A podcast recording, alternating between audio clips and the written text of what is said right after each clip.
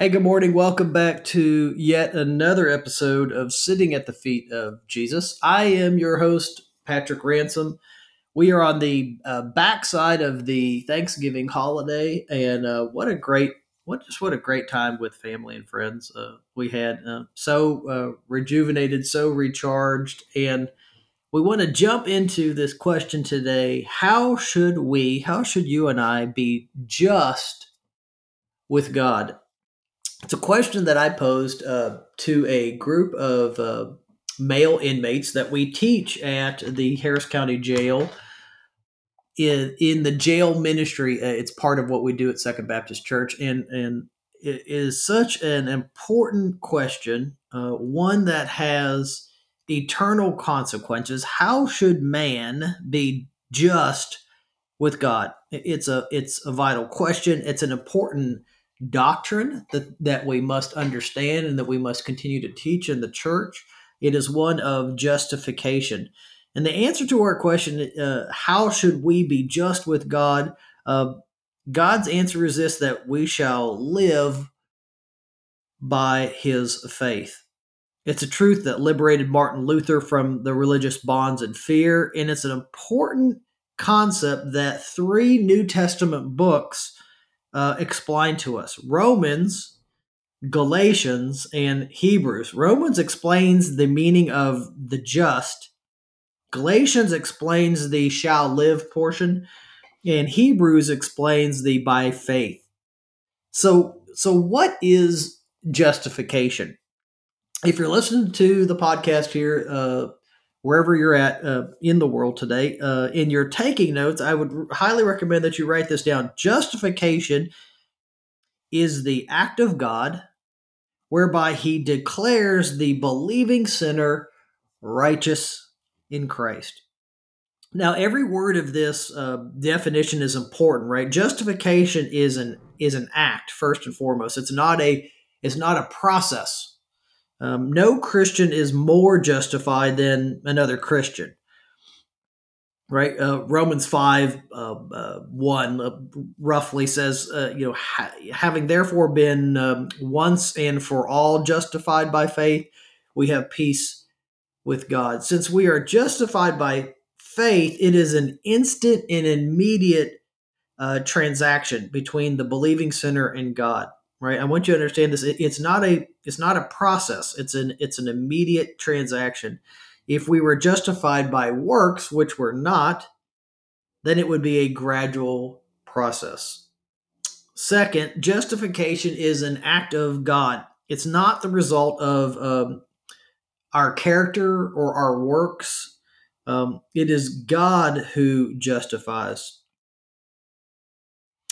It is not the doing the works of the law that uh, that that the sinner gets right standing before God, but by putting his faith in Jesus Christ alone. Uh, Paul will, will, explain a little bit later in Galatians, right? The the law, y'all, the, the law with a capital L was was given to reveal sin and, and not to redeem from sin. And I think that's that's important to know, right? The purpose of the law was really this is God's standards. This is how you are to relate perfectly to Him all times, always, and and none of us could ever measure up to that. Only one person did, and that was Jesus. So it's important to understand how we are justified. We are justified by faith alone. It's this immediate transaction, not not one of works. And and this is the part I think as we explain as I walk through Galatians uh, chapter two here, verses fifteen through twenty one. As I walk through this with the men here in the jail, um, they they they get this portion of scripture, right? They get this understanding here in verses fifteen to sixteen, right? It, it's in justification, God declares the believing sinner righteous he he declares them righteous. This is this is he doesn't um, make them righteous. Of of course, real justification right leads to a changed life. It leads to a sanctified life, which is which is what James chapter two is all about. But but before the sinner trusts Christ, he y'all he stands guilty before God. But the moment he trusts in Christ, in an instant, he is declared not guilty. And he can never be called guilty again. And I think this is this is so important because often uh, justification gets confused with two other ideas or two other terms, right? First, justification is not simply uh, forgiveness. And let me tell you, because because a, a person could be forgiven and then go out and sin and become guilty again. Yet once you have been justified by faith, you can never be held guilty before God again. Do, do you see the difference, friends, between that? Justification is also different than a, a pardon, right? This idea of a pardon, eh, a pardon criminal or pardon individual, y'all, he still or he or she still has a, a record, right? When the sinner is justified by faith, his his or her past sins are are no longer remembered. It, it's this idea of a clean slate. And friends, I'll tell you, I know believing Christians, and you do too, that still carry this guilt of past sins with them. And Paul is telling us here today that once you are justified by faith, God no longer sees that that sin that you committed in the past or the sin that you commit today or even a more radical concept, he doesn't see the sin that you will still yet commit in the future. What he sees is the righteousness of Christ. Um, it's, it's just it's just phenomenal. But too often, what happens, y'all, is is that we have believing Christians, those who who profess to be following Christ that that are still holding on. So so let me encourage you this morning if you're if you're find yourself in that spot that you are still still carrying these these sins of the past and you think that's how God views you, uh, he doesn't. Brothers and sisters of Christ, he does not. Finally, God justifies sinners and not good people. I love this, right? Because Paul declares that, that God justifies the, the ungodly. And the reason most sinners aren't justified is because they, they simply won't admit they are sinners. We are all sinners. Romans 3:23 everyone is fault. Everyone has fallen. Everybody's fallen short of the, God's glorious grace. We've all sinned. Right? And the truth is sinners are the only kind of people Jesus saved. He doesn't come to save the healed. He, he comes for the sick.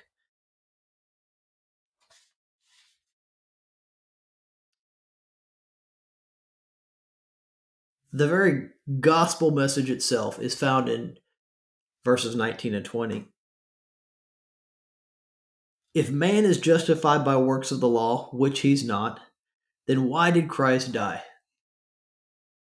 His death, burial, and resurrection are the very key truths of the gospel message. I, I had a a seminary professor uh, at one point. He told me, if your gospel presentation does not include the resurrection of Jesus Christ, it is not good news. It's not good news for Jesus, and it's not good news for us, right? Because because many other famous prophets, Muhammad, Confucius, Allah, you name it, have all died. But but y'all, Jesus is the only Savior who is risen from the grave. Amen. It's a, it's a key truth to the gospel message that we are saved by faith in Christ, that He died for us, and we now live by faith in Him, and He lives in us. We are so identified with Christ by the Spirit that we died with Him. That's Romans 6 this means that we are dead to the law. And if we go back to the law, it's like returning to something that was once dead. It's like returning back to the graveyard. And we're told, don't do that. There's no reason to do that. We have, however, been raised to walk in the newness of life. And since we live by this resurrection power, we no longer need the help of the law. Right? Verse verse 21 tells us here that the grace of God here's what I always love to talk talk about uh, grace for especially to people who who come from potentially a, a denomination within Christianity that is a works based belief system, right? They they simply can't grasp the concept of grace. And I say when you get grace, you get grace. When you uh, when you get it, you get it, right? When you understand it, you it's something you have to wrap your mind around. Paul's saying here in verse 21 that it's impossible to go back to the law would mean to set aside the grace of God.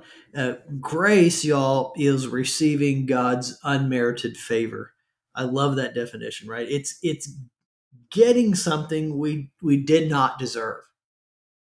Right? It, it's it's different than mercy. Mercy is not getting something we did deserve, whereas grace is getting something we didn't deserve. It's a free gift. You know, grace says there is no difference. All are sinners. All can be saved through faith in Jesus Christ, right? I love to tell people this: the the law or a works based system is all uh, is all working on this concept of do. Right? You have to do this to be justified. You have to do this. You have to work. You have to get to a certain level. You have to do these things. Where grace, y'all, is is a done. It's not a do. It's a it's a done. It's what Christ has already done. It is finished. It is Christ's victory cry in John 19, for grace you are saved through faith. So, the questions that we asked uh, these gentlemen here in the jail this last week, um, we we we presented this gospel message that God sent His only Son, Jesus Christ, in human form to come and die for your sin and for my sin, to be raised from the dead, to then beat sin and death, and to provide us a, a, a hope beyond hope. And I asked uh, who had a who had a, a hard time accepting that, right? And, and one gentleman raised his hand, and and he just said i i don't i just can't accept that somebody would do that for somebody else. And i said let me make this more personal for you.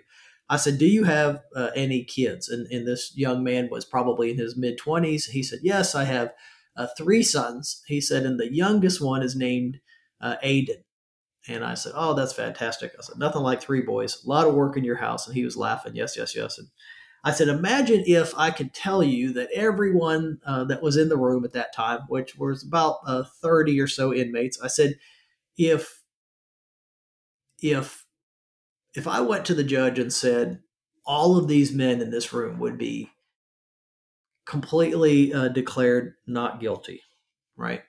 That their records would be uh, wiped clean. And all that you would have to do is give up your son, Aiden. And this young man said, Wow, I've never thought of it like that before. I said, I said, that is exactly what God did for us. He did it for you, He did it for me, that He gave His only Son, Jesus, to bear the weight of our sin, to pay the penalty for our sin. to die, to be buried, to raise again in victory, so that we now can too live a victorious life. I said, is that not just the good news? Is that not just the best news ever that it, that it that victory has already been done has been done. There is nothing that we need to do. We just simply need to believe, to have faith. And that led to this second question that we asked have you been saved by the grace of God? Right? The only gospel that saves is the gospel of grace as revealed in Jesus Christ. Any other gospel is a false gospel and is under the curse of the law. Galatians 1 6 tells us, Am I trusting in myself, my morality, my good works, even my religion? And if so, then I am not a Christian, for a true Christian is one who has trusted in Christ alone. Right? Ephesians 2 tells us that, right? For by grace you are saved through faith, and not that of your own. It is a free gift of God, not of works, lest any man should boast. So, the first question that we posed to them for anybody who hadn't been saved have you not been saved? Have you not been saved yet? Would you like to be saved? The second question was Are you trying to mix the law and grace? Law means I must do something to please God, while grace means that God has finished the work for me and all I need to do is believe in Christ. Salvation is not by faith in Christ plus something, it is by faith in Christ alone. And while church membership and religious activities are good in their place as a, uh, as expressions of faith in Christ, they can never be added to faith in Christ in order to secure eternal life. Are you happy that you are justified by faith? That was a that was one of the last questions I asked them. Are are you truly happy it has often been said that justified means that just as if you had never sinned, right? This is this funny play on words that I've often heard before. It it brings great peace to the heart to know that that you and I have a right standing before God. Just think the righteousness of Christ has been put into your account, has been put into my account. God has not only declared that we are righteous in Christ, but he deals with us as though we had never sinned at all. We need never fear judgment because of our sins, because our sins have already been judged in Christ on the cross. Truly the good news. And, and what that does, y'all, is it is it provides us uh, the ability to walk in the liberty of grace. Uh, we have a certain amount of freedom in Christ to enjoy Him um, and to become what He has determined us to become. It is it is not the freedom just to do whatever we want to do. Right? There are limitations, but we are no longer in bondage to sin and law. And we obey God because of because of love and not because of the law. Are you happy? Are you living a life of joy uh, for what Christ has done for you? And then lastly, I just asked these men, I just said, are you walking uprightly according to the truth of the gospel? The best way for you to defend the truth is to live it. My my verbal defense of the gospel message will accomplish very little if if the way I live my life contradicts that very message. And, and I think I think this is so important, um, and this is where I want to land today. Um, while justification by faith is a immediate and instant transaction between the believing sinner and God, meaning that at that moment that you place your belief in Jesus Christ, that God declares that believing sinner righteous. The the other side of that coin is okay, now that you're justified, now that now that you have a right standing before God, how do you live out the rest of your life in appreciation for that gift? And, and that friends is is what we call sanctification. That is that then is the process of living that truth out. And and friends your your life in which you walk and how you live out your christian life uh, must must gel with the gospel message. You can't preach a message of grace and love and peace and then live in a contradictory manner to that. Does that make sense? Our verbal defense of the gospel will accomplish very little if our lives contradict with what we say. In a season of Thanksgiving, I would just like to close by saying how thankful I am um, for the truth of the word that God would send his only son, Jesus, to, to die upon the cross, to bear um, the penalty for all of our sins. And I am thankful for uh, the opportunity to live out the truth of his gospel, that he, he died for, but also was raised from the grave, and that that in our dying, that we too can once again be raised. I'm so thankful for this uh, podcast. Hope you have a fantastic day.